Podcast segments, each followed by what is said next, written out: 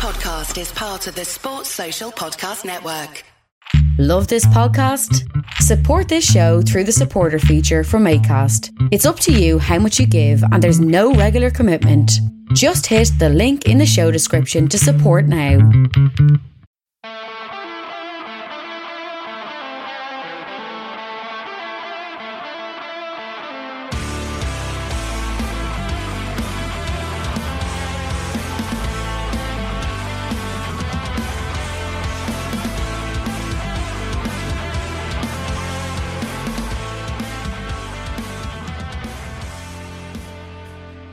What's good, boys and girls? Welcome to the Two-Footed Podcast.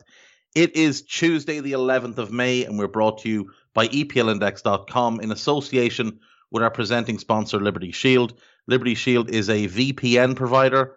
That's a virtual privacy network. Allows you to go online, change your location, access things like American Netflix, keep your data safe online. Check out liberty shield dot com and use the code E P L V P N to get twenty percent off at checkout. We're also brought to you by Home of Hopcroft, a giftware and homeware company located in Scotland but shipping worldwide. Check out home of hopcroft dot co dot u k. Right, folks, we wake up today to the news that Fulham have been relegated, and deservingly so. Beaten two nil at home last night by Sean Dyche's Burnley. Never really in doubt. Burnley went one up on thirty-five. Ashley Westwood, after great work by Vidra. Really good work by Vidra. Great run off the blind side of a defender.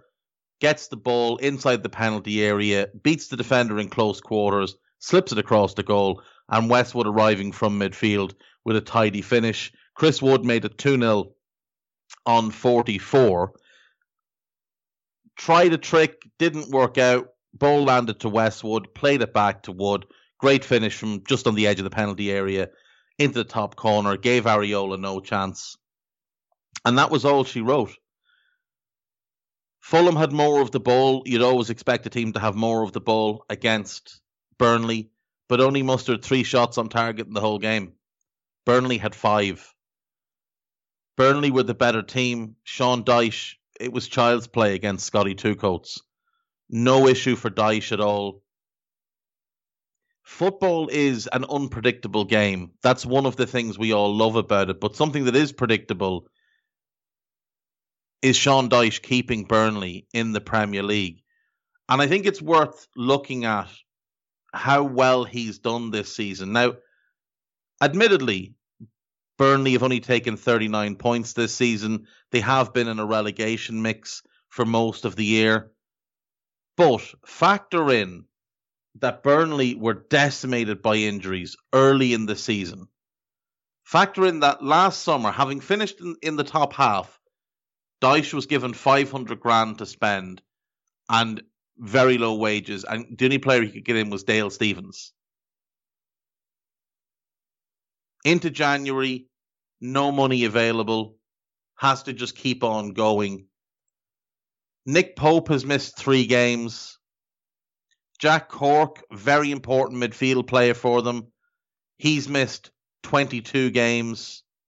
Ben Mee has missed seven games. Goodmanson has missed sixteen games. Brownhill missed five. Wood missed five. Ashley Barnes, now he's been on the bench of late, but he missed games. Robbie Brady's missed much of the season. The fact that Dyche has been continually able to perform with this team. Now, Charlie Taylor's another one. He's missed nearly ten games, not nine games, I think, could be ten. But the fact that Dyche, with such a small squad, with such a lack of quality outside his first eleven, like Pope, Loughton, Tarkowski, Mee and Taylor, Brownhill, oh, Goodmanson's probably a starter when he's fit, so say Goodmanson, Westwood, Cork, McNeil, Wood plus one. After that, Vidra and Barnes are good. Brownhill is good. Brady's decent. You really are struggling. You really are struggling after that to name Premier League caliber players in the Burnley squad. And yet every season, Dyche overperforms. Look at the teams going down. Fulham went all out in the summer, brought in a bunch of players. West Brom brought in a bunch of players, spent quite a bit of money in the summer, brought in players on loan in January. Sheffield United spent sixty million dollars. They finished above Burnley last season. Newcastle spent quite a bit of money. Southampton spent some, not a huge amount. And yet Burnley just keep trucking away. Don't spend any money. Doesn't matter to Dyche. Just continues to overperform. They'll be, you know, somewhere between thirteenth and sixteenth in the league, you'd imagine, by the end of the season. For him to do this year on year is truly incredible. What he does with that club and how he manages that club is one of the best jobs anyone is doing anywhere in European football. And you can have issue with how the team play. That's fine. But this is the longest serving manager in the Premier League right now. He's been at Burnley nine years. And his win percentage won't stagger anybody. Hovers around thirty-seven percent. But he's had them promoted twice. Only suffered one relegation. Had two top half finishes. All without ever really spending large amounts of money that weren't generated by sales. Compare and contrast, Scotty Two Coats, handed a mid-table squad, takes them down. If Sean Dyche had that Fulham squad, that's top half. No problem, wrapped up by now, not even in question. Parker took them down. The excuses have come out for Parker. Oh, we got no preseason. Nobody got a preseason. Oh, but newly promoted Leeds, Leeds are top half. There's no excuse. Sam Allardyce has done better at West Brom for the last four months than Scott Parker has done at Fulham with less talent. Leeds have, I would say, about even of a squad to Fulham. Areola's a better goalkeeper than Melier. I would absolutely take Ola Aina over um, Luke Ayling. I think Anthony Robinson's better than Alioski at left back. Anderson is the best centre-back between the two clubs. Loriente would be second. Calvin Phillips would absolutely be in midfield, along with Zambo and Gisa. You'd have Rafinha. You'd have Ademola Lookman. Bamford, for sure, would be the nine. But I think that other midfield player would be Lamina. I would take Lamina over Glish, or Glick, however you say his name. I think he's a better player than him. So for me, if I'm looking at those two teams, I've got Loriente, Phillips, Bamford and Rafinha are the only Leeds players that would get in the Fulham eleven. Now, Harrison's very good. Leeds might have a bit more depth, but it's not like Fulham don't have depth. Fulham have a tremendous squad. If you look through who's who's available for them this season, Areola is an, an excellent goalkeeper. Kenny Tete is a good right back. Michael Hector's not a Premier League caliber player. He's all right as a squad player. Dennis Odoi is terrible. Anderson's excellent. Kevin McDonald hasn't played. Mitrovic is a good player. Kearney's been injured, but he's still a good player, and he was there for half the season. Um, Tim Ream is dreadful. De Cordova-Reed is quality. Loftus-Cheek is quality. Tosin is quality. Cavaliero's quality. Lamina is quality. Lookman is quality. Harrison Reed's good. Joe Bryan's a championship player. Josh Onum is a very good young player. And yet he wasn't registered for the first half of the season. Josh Madge is a good player. Zambo is, is fantastic. Uh, Anthony Robinson is very, very good. Is, is very good. And Ola Aina, Ola Aina is very, very good. Terence Congo's missed all, all season, but he's a good player as well. There's so much talent in that Fulham squad. And Parker has taken them down. And they will now lose Areola, Anderson, Loftus-Cheek, Lamina, Lookman, Maja, and Aina. All of them will leave now because they were in on loan. Now it's a massive rebuild for Fulham. I don't think people fully realise how costly this rebuild is going, this relegation is going to be. They're going to lose seven players, five of whom Areola, Anderson, Lamina, Lookman, and Aina were starters. Madja should have been a starter, but for whatever reason, Parker didn't put him in the team every week. Loftus-Cheek had a disappointing season. He hasn't looked the same player since the Achilles tear, but I would put that down to bad management as well. He was being used in strange ways. If you gave Sean Dyche that squad, there's no doubt to me they'd finish top half. Absolutely no doubt to me they'd finish top half. Just look at what he's working with at Burnley. It it doesn't compare. That's such a talented group of players. It takes a truly dreadful manager to bring them down, and that's what Scott Parker has done. He did really well last year to get them promoted, but he has been absolutely shocking this year, and he needs to ditch the two coats thing because he just looks ridiculous. So, apologies to Fulham fans. You deserve better. The players deserve better, but the Championship is calling for you. And it's time for you to return. Another season in the Premier League for Burnley. A great achievement for Dyche and co. Hopefully, this summer, we'll see them spend a bit of money. They could definitely do with spending a bit of money. Um, they need reinforcements. They need squad depth and a couple of starters. But the big thing for them will be keeping Dyche, because he's going to have offers. He's probably going to have an offer from Newcastle. I'd imagine Palace will be interested. If West Brom are ambitious and want to spend money and want to come back up, he could be could get a call there. If Nuno leaves Wolves, they could look at him. If Villa wanted to make a change, I don't think they will, but he'd be an option there. Sean Dyche will have offers this summer. And if he goes, Burnley will go to the Championship. Burnley will go to the Championship. They're not going to get anybody close to the calibre of Sean Dyche to replace him. So their big priority has got to be keeping him and keeping him happy.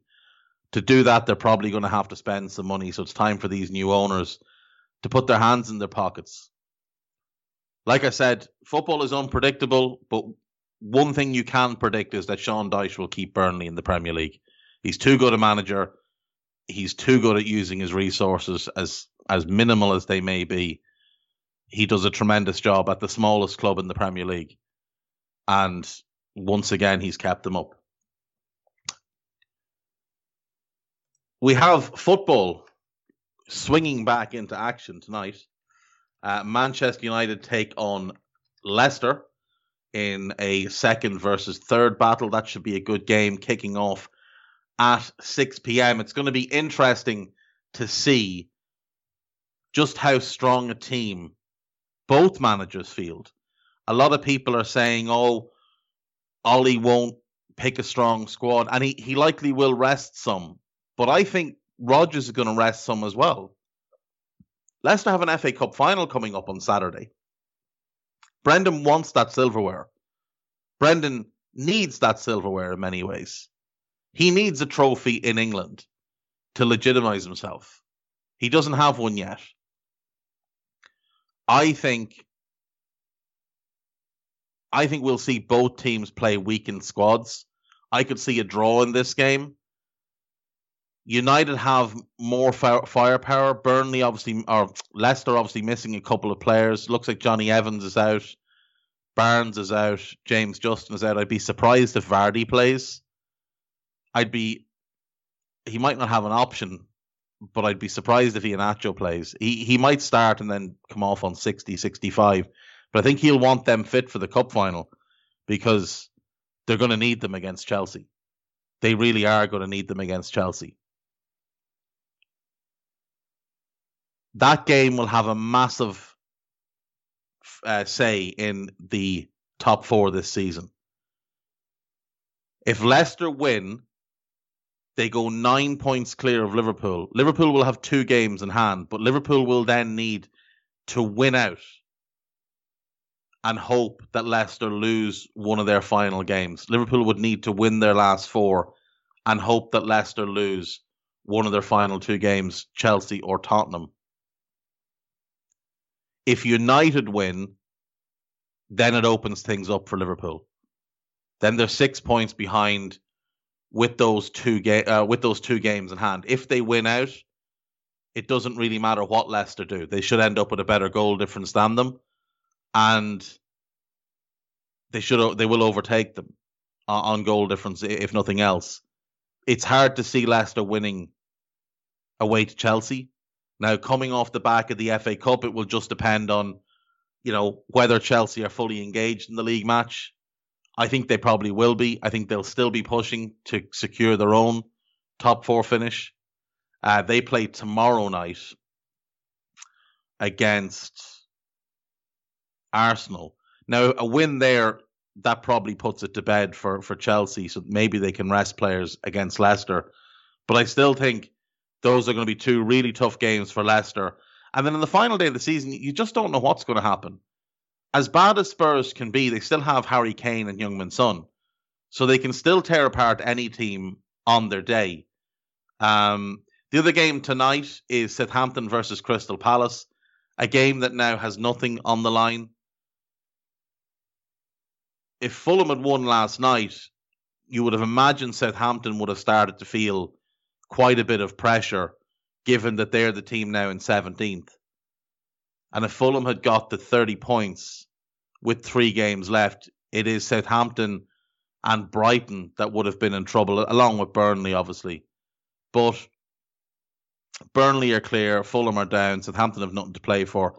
Other than pride, they have been atrocious since early January, beat Liverpool, and shocking ever since.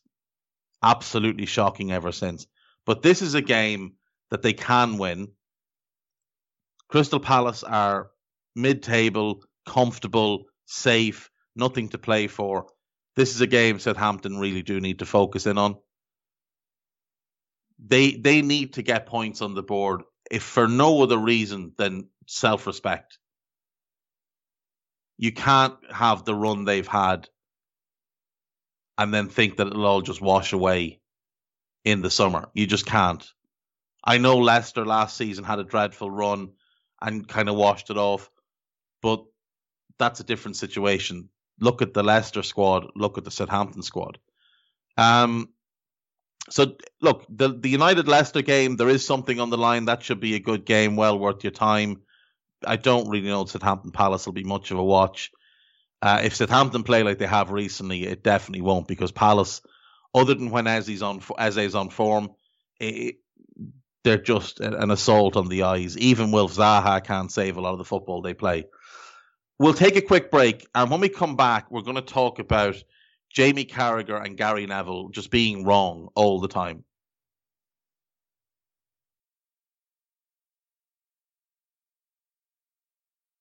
Right, welcome back.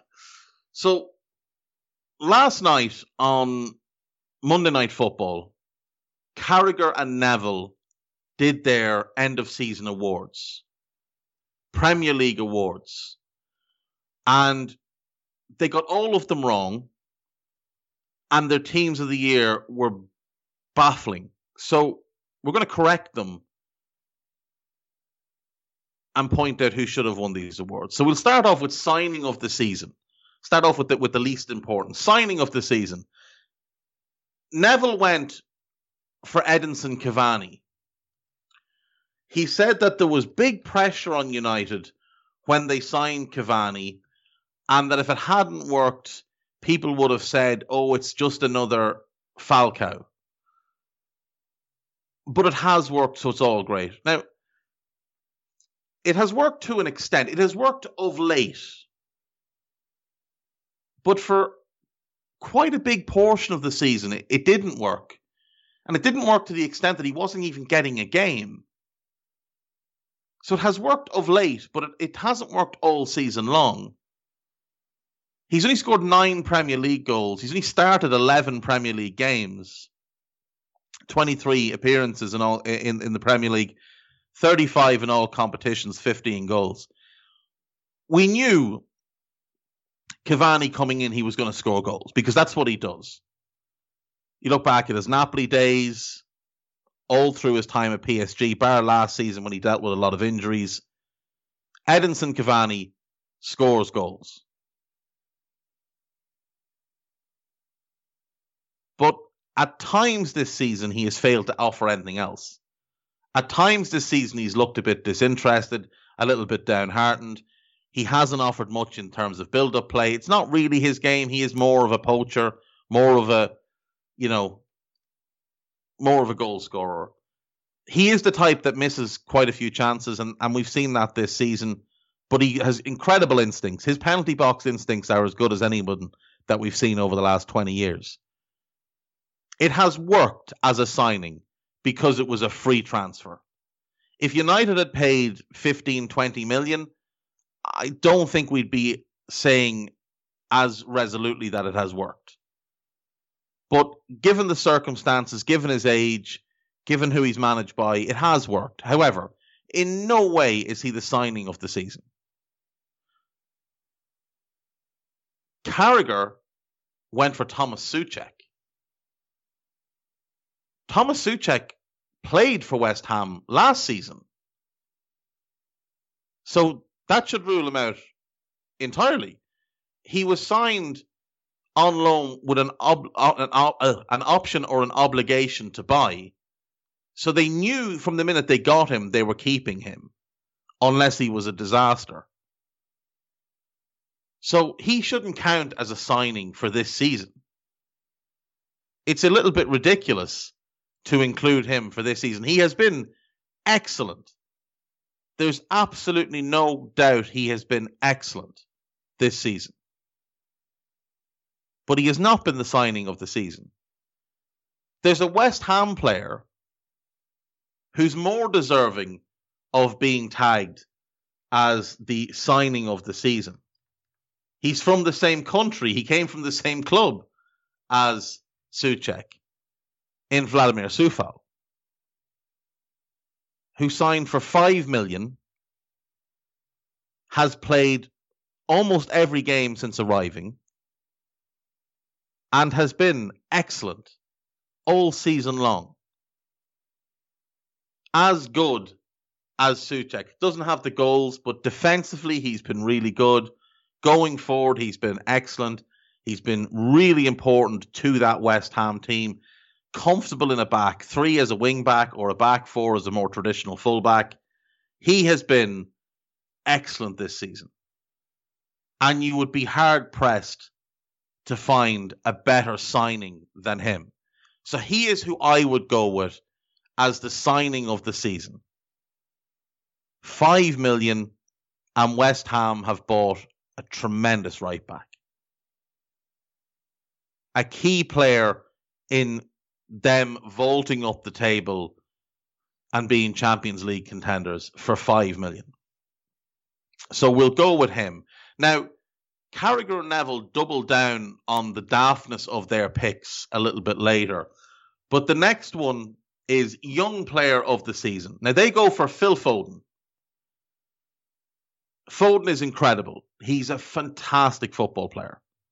He is one of the most enjoyable players to watch in the Premier League. He's so much fun. He is absolutely a generational talent, gifted beyond belief. And it, it's incredible to think that him and Sancho were in the same youth team. Like, imagine having those two players in the same youth team. That level of ability. The, the future of English football together in one youth team. But Phil Foden is not the young player of the year. Mason Mount is the young player of the year. Foden has gaudy stats. He scored fourteen goals in all competitions.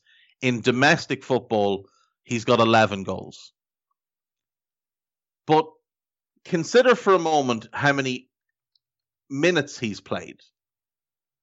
Like, for me, you have to be playing a heavy amount of your team's minutes over the course of the season to be deserving of such an award. Phil Foden has played less than fifteen hundred Premier League minutes. Less than fifteen hundred. He's played about fifteen full games worth of minutes.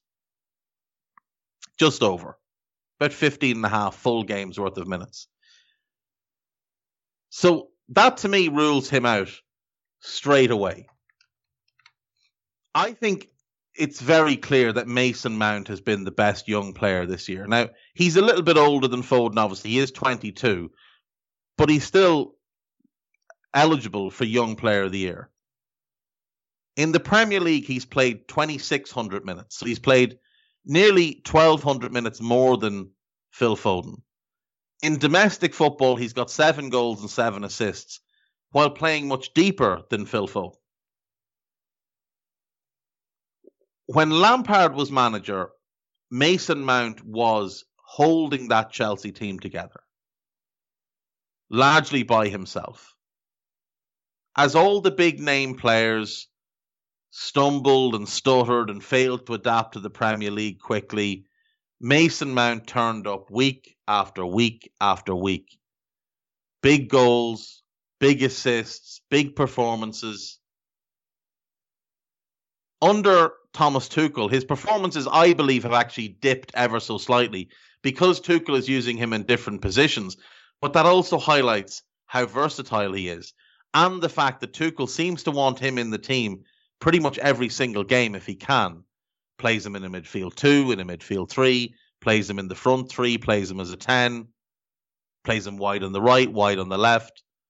Mount just does his job, gets on with it, and puts in good performances. Mason Mount won't be a superstar. Phil Foden will be a superstar.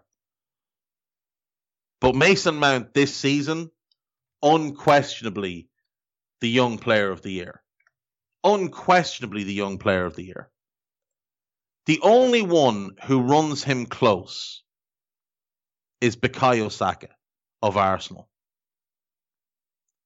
Five goals and four assists, twenty-four hundred minutes played in the Premier League. Left back, left wing, right wing, or as a ten.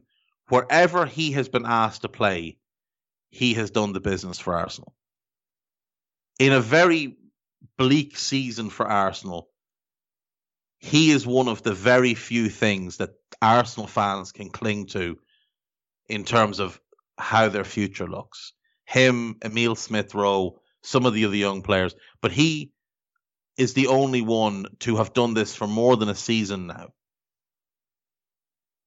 He's younger than Phil Foden and yet has been completely overlooked by Neville. So they, Neville and Carragher, they can say, oh, well, we Mount was is, was older than we were looking at. Well, Saka, Saka's younger than Foden and has been better this season and more consistent and played a thousand more minutes. So I think Phil Foden is going to be a superstar. I think City will build their next great team around him. I think England will build a team around him, Sancho and Saka. I think if you're managing the England team for the next decade, you're looking at those three and thinking, that is my three behind whoever my striker is. I'll have Bellingham and Rice in midfield, Mount in rotation with them, and then I've got this group with the likes of Hudson-Odoi, if he continues to develop, and other players such as that, Mason Greenwood. Mason Greenwood maybe is your nine. Rashford could be your nine, depending on what happens with him over the next couple of years. But, I mean, Saka could be your left-back. If if you just want to get him in the team, Saka can play left-back. You can play Rashford left-wing if you want. Um, Sancho right wing, Greenwood up front, Foden as the ten, Saka and Trent as your wing backs, Bellingham and Rice. Centre back is the issue. Well, goalkeeper as well, but in terms of outfield players, centre back is the issue for England, looking long term. But Mason Mount, Young Player of the Year, not even debatable. Manager of the Year, they went for Pep Guardiola. Now, he's obviously having a very good season. His team are winning the league. Uh, they won the League Cup. They're in the Champions League final. But the Champions League final doesn't factor into this. This is These are domestic awards. These are Premier League awards. Neville said he would have he, he would go for Tuchel if Chelsea win the Champions League. Again, Gary, it's the Premier League awards you're looking at. So winning the Champions League is completely irrelevant. And Thomas Tuchel didn't arrive until January. Late January at that. So they've gone for Pep. And neither of them could really give a good reason other than they've won the league and they're in the Champions League final. So you take the Champions League final out, they've won the league. Fair enough. They finished second last year, won the league two previous seasons. Has he done a better job this season than he did the two seasons they won the league before? No, he has not. Has he done a better job than last season? He has, but there is the mitigating factor that Liverpool have been decimated by injuries. City were expected to win the league this season. At the very least, they were expected to finish second. West Ham were expected to battle relegation. They're fifth. Leeds were expected to bat- battle relegation because that's what newly promoted teams do. Marcelo Bielsa has them tenth. They mentioned Brendan Rodgers and the incredible job he's done. They could well finish fifth. They might finish sixth. Is it really a great achievement for Leicester with that squad that they have to get top four this season with Liverpool in a mess, Tottenham in a mess, Arsenal in a mess? I'm not sure it is. If Leicester get fourth, they will have beaten out West Ham, who were meant to get relegated. West Ham finishing fifth or sixth is a far greater achievement for Moyes than Leicester finishing fourth is for Rodgers. Squads, expectations, reputations. Brendan Rodgers was brought to get them top four. That squad is a top four squad. West Ham's isn't. West Ham's isn't close to a top four squad. But yet there's only five points between the two teams. There'd be two points if West Ham hadn't bottled it at the weekend. West Ham would actually be fourth if they hadn't turned in back-to-back stinkers against Everton and Newcastle.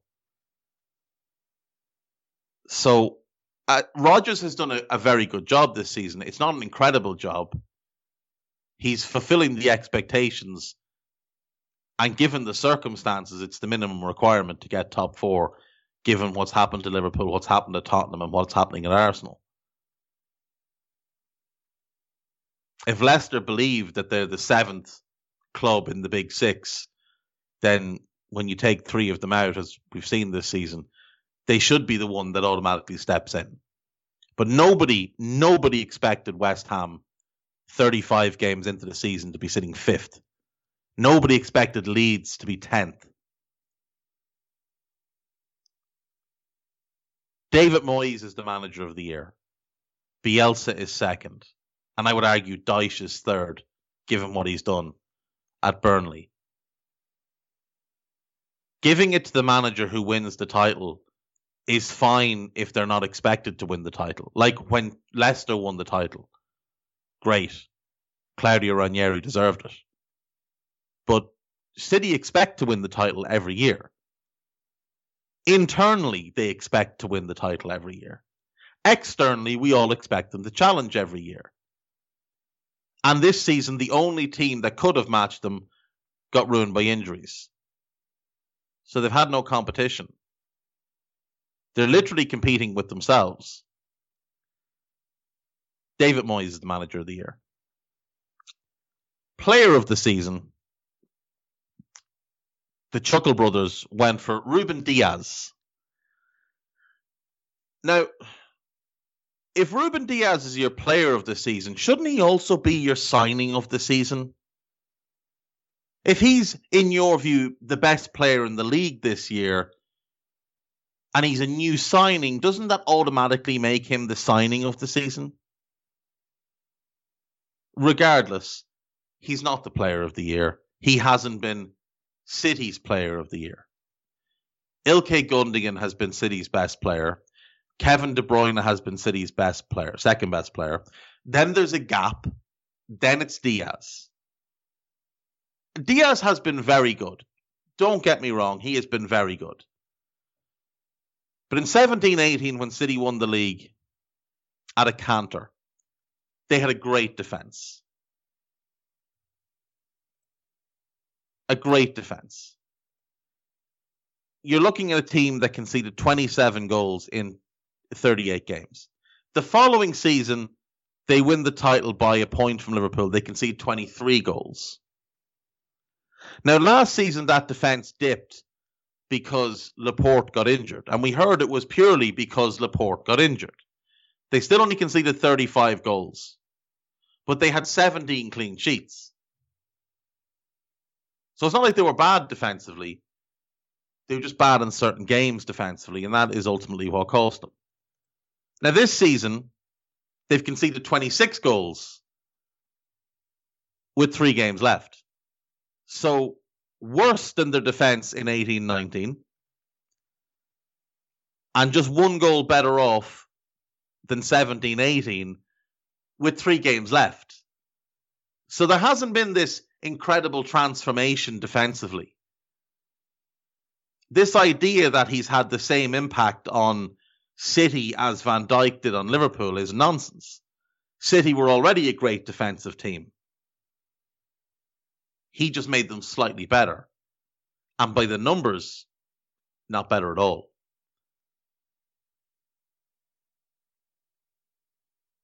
They've won the league. They won the league twice before. Oh, but last season, yeah, but last season, Laporte was injured. Now, like I say, Diaz is very good. But City were already a, gr- a great team. He's made them slightly better. He hasn't transformed them. This is not a transformational player. This is a, a very good player in a great team, surrounded by other very good players. You got a fifty million right back in Kyle Walker, a fifty million left back in Benjamin Mendy, a sixty million full back in João Cancelo, a fifty million centre back in John Stones, a fifty-five million centre back in Aymeric Laporte, and a forty million centre back in Nathan Aki. They are the co- players who most commonly play in defence. Zinchenko's the other one. He cost about three million, whatever. But they're the players that most commonly play in defence with Ruben Dias. They've also got a sixty-five million pounds holding midfielder in front of him. The backup to him cost thirty-two million pounds a decade ago. With inflation, that's probably about seventy million pounds now.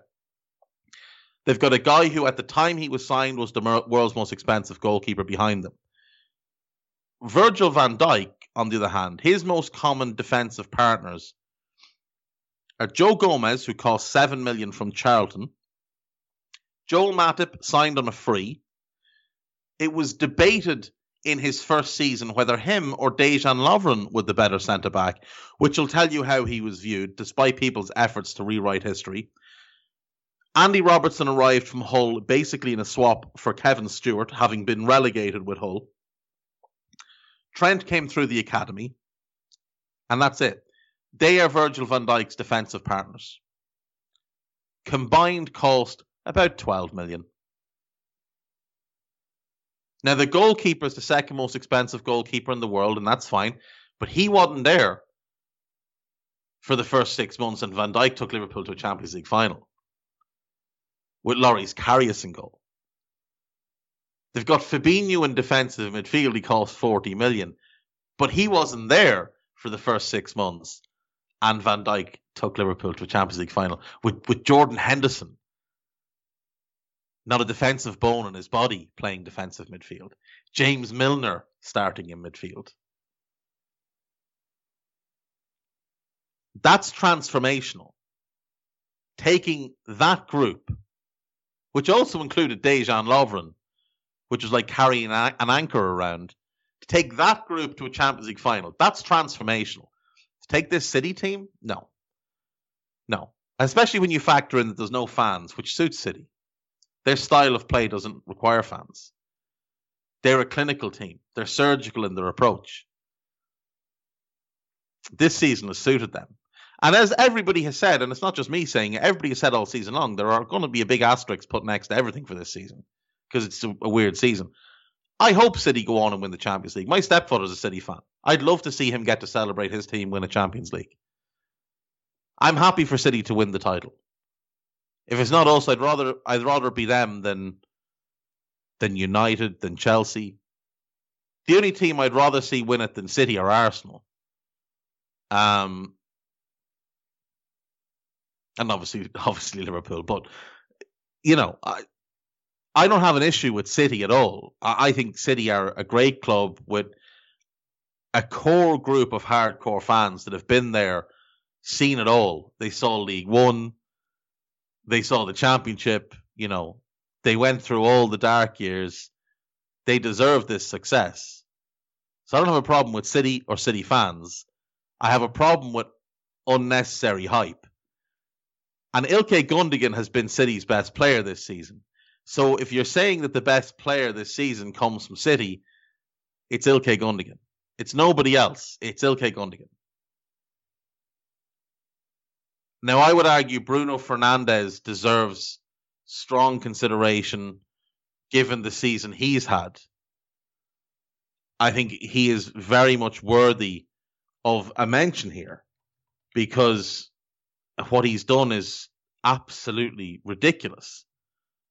All competitions, twenty-seven goals, seventeen assists. Like, that's ludicrous.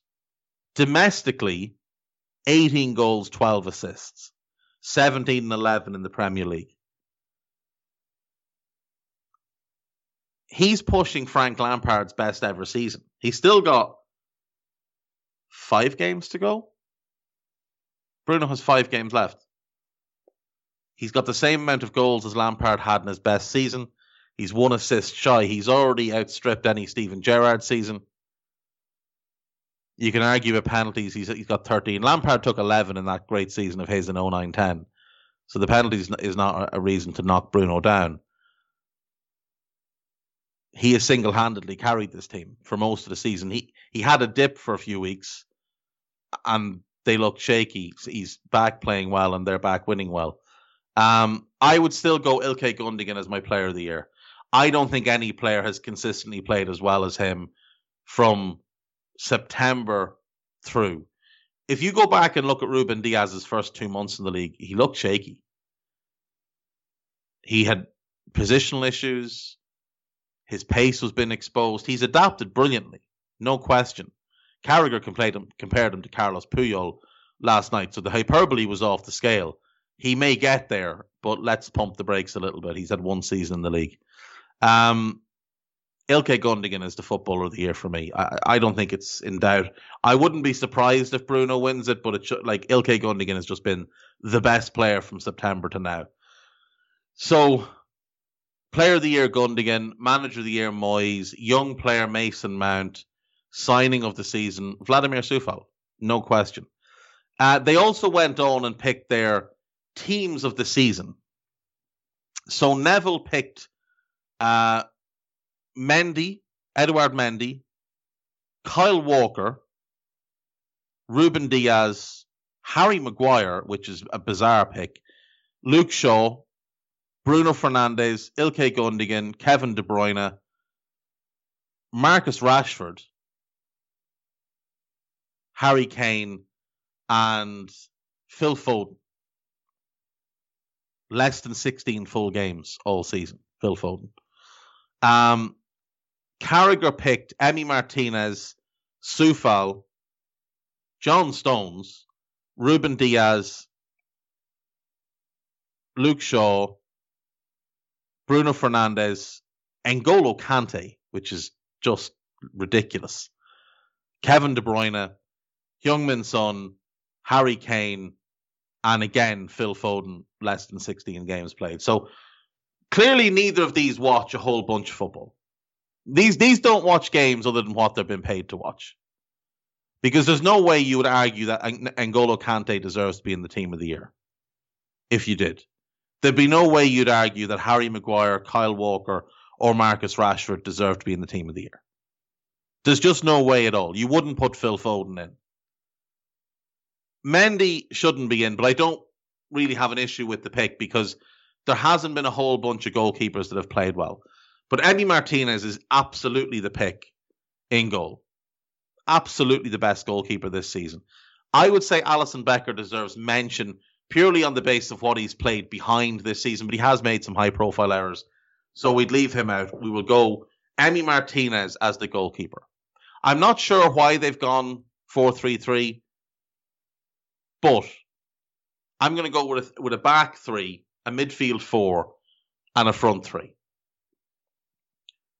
At the back, no problem at all with Luke Shaw, who made both of their teams. He has been very, very good for Manchester United all season long. Consistent performances. Can't argue with him. No problem with Ruben Dias. Absolutely the best centre-back in the league this season. No question. I'm not arguing that. He's just not the player of the year. But Maguire is a daft pick. Walker is a daft pick. Stones is a daft pick. Soufal have no problem with, I just, I'm going to leave him out and put in a midfielder. A lot of people have said João Cancelo. He had an iffy first couple of months. Then he was brilliant. And he's been bad now for about six, seven weeks. So I would leave him out just based on consistency. Ezri Konsa is in my team. Ezri Konsa has been, after Diaz, the best centre-back in the league this season. He has carried Tyrone Mings up and down the pitch.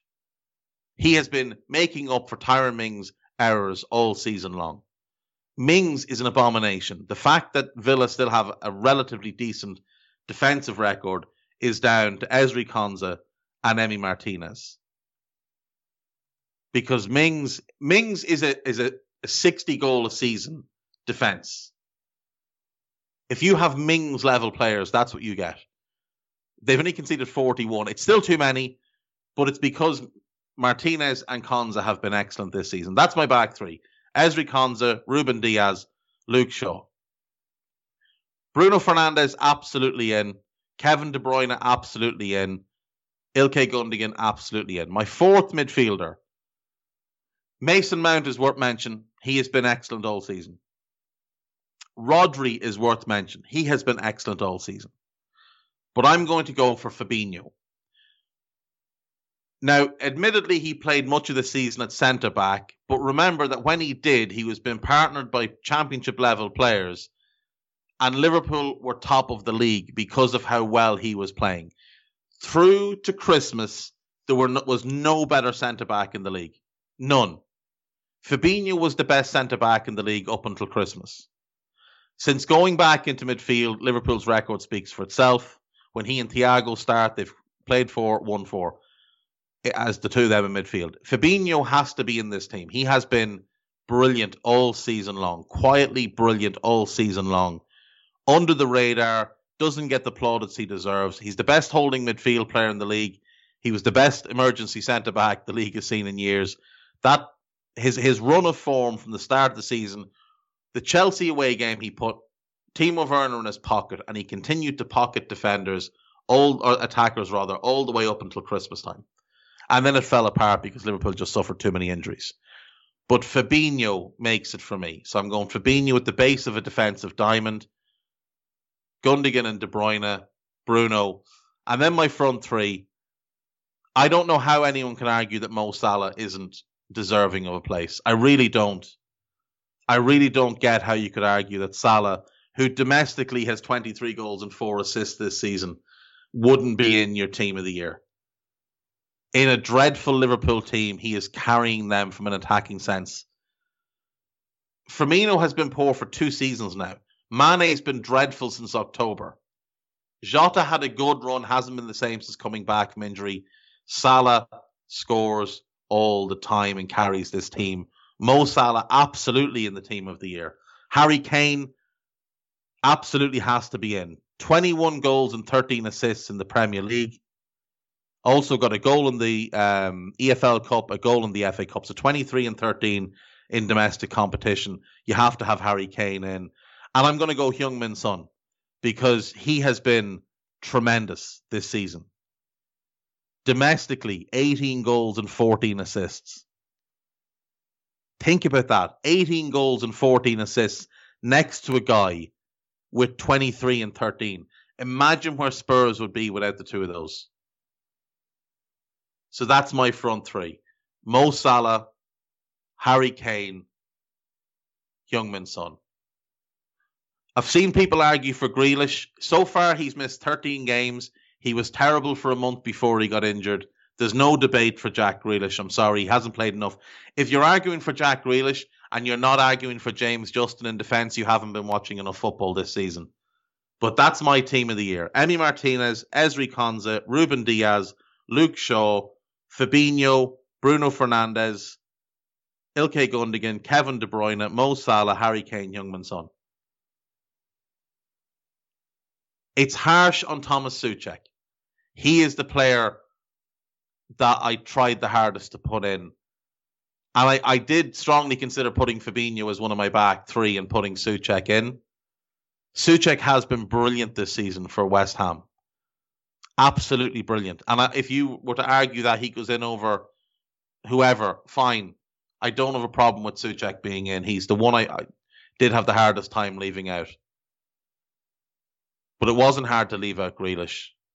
It wasn't hard to leave out Cancelo. It wasn't hard to leave out Foden or Kante. Kante was terrible for four months. The odd game he'd turn up, otherwise he'd disappear. So there's no argument for him. Um, but for them two to leave out Salah is just ridiculous. Absolutely ridiculous. Going to quickly r- rattle through the gossip and then we're out of here. Manchester United no longer view Borussia Dortmund's English winger Jadon Sancho as a priority, partly because of the emergence of Mason Greenwood. That is from the Manchester Evening News. The Times, however, say that their priority is to sign Sancho after the club put plans to buy a striker this summer on hold by signing Edinson Cavani. Now, they're clearly focused on centre-back, defensive midfield. Champions League football likely means they won't spend ridiculous money. I don't think they'll get Sancho. Uh, Sancho has decided to return to England this summer, and Chelsea along with Manchester United are interested in signing him, according to Bild. Now, according to Sancho, he hasn't made a decision, and he's very happy with Dortmund. So, who are you going to believe? Um, West Ham's financial uncertainty means they may not be able to turn Jesse Lingard's loan into a permanent deal. United should should do Jesse Lingard the favour and, and sell him for a reasonable price, not ask for stupid money. He he's twenty-eight. He's given that club fifteen years of service. Let the lad leave. Let him go play. He's very happy with West Ham. He's playing the best football we've seen from him in four or five years. Let the lad leave. Um, Bernard Leno and Hector Bellerin are among six players Arsenal will put up for sale this summer. That is the first sensible Arsenal thing I have read in weeks. And it's followed up with this. Arsenal's top, top transfer target this summer is Eduardo Camavinga, who plays for Rennes. That would be a brilliant signing. That is great ambition from Arsenal. I don't know if they'll get him. I think there'll be other clubs that will be able to outbid them and offer Champions League football and be more attractive. But Camavinga should be on the hit list for every club in Europe. He is incredible. The Gunners remain interested in Dennis Zakaria of Borussia Mönchengladbach. Very good player. Very, very good player. But him and Thomas Partey is quite redundant in midfield. You're getting a lot of overlap in terms of skill set. The agent of Aston Villa and England midfielder Jack Grealish says there are many clubs interested in signing the twenty-five-year-old this summer. I'm sure there are, but none will pay the price that Villa want unless City gets silly. Um, and the fact that he'll be coming off a three-month injury, I think he's staying put. Leicester have opened talks with Lille about Boubakary Samari. He's a tremendous young midfielder. He'd be a great addition. You put him into the midfield mix with Tielemans, Ndidi, Maddison, Dennis Pryet. That is that would be a great signing for them, a, a tremendous signing for them. A C Milan want to sign Fikayo Tomori. I'm bored of this one. They've been wanting to sign him all season. They have him on loan with an option to buy. If you want to sign him, take up the option. Signing a forward remains Barcelona's priority this summer, with Erling Haaland the ideal candidate and Sergio Aguero another option. So we're either going to spend one hundred fifty million or get a guy on a free. They're getting the guy on the free because they don't have one hundred fifty million. They're trying to let their fans down easy. Tottenham plan to sell Davinson Sanchez this season. Probably for the best. Probably for the best. Good young defender, hasn't developed properly at Spurs. Maybe a new manager comes in and, and gets more from him, but it, it's been a bit of a disappointment. They're probably going to lose some money. They paid forty million to get him. If they can get twenty-five back, that's probably about the best they can do. Chris Wilder is on a short list of potential new managers at West Brom if Sam Allardyce leaves. Makes sense. Absolutely makes sense. Knows how to get promoted out of the Championship. Obviously plays good football. Yeah, Chris Chris Wilder should be on the short list of most Championship clubs who are changing manager.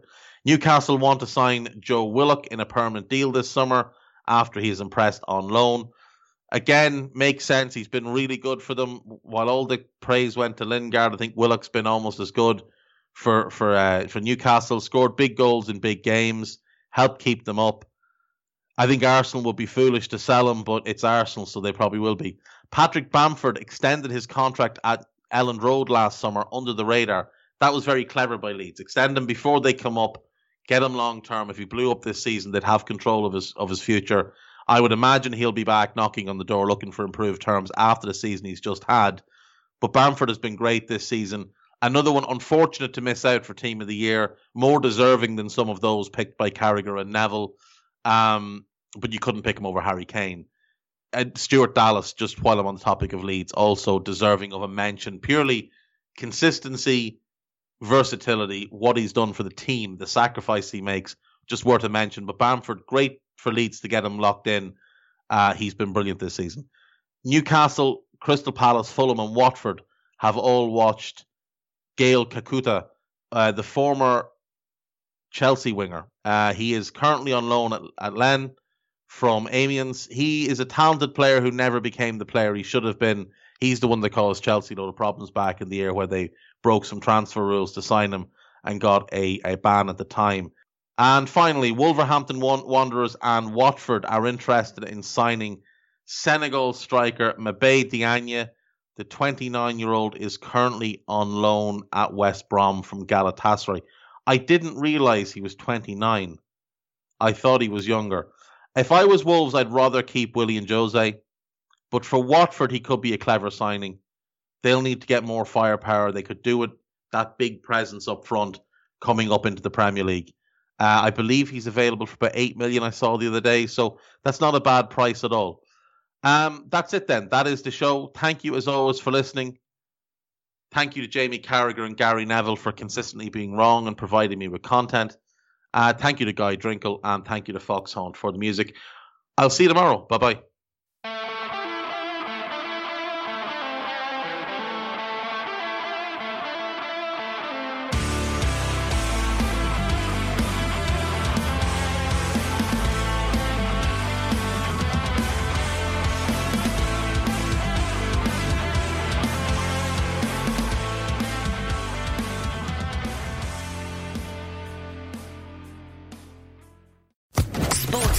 Podcast Network.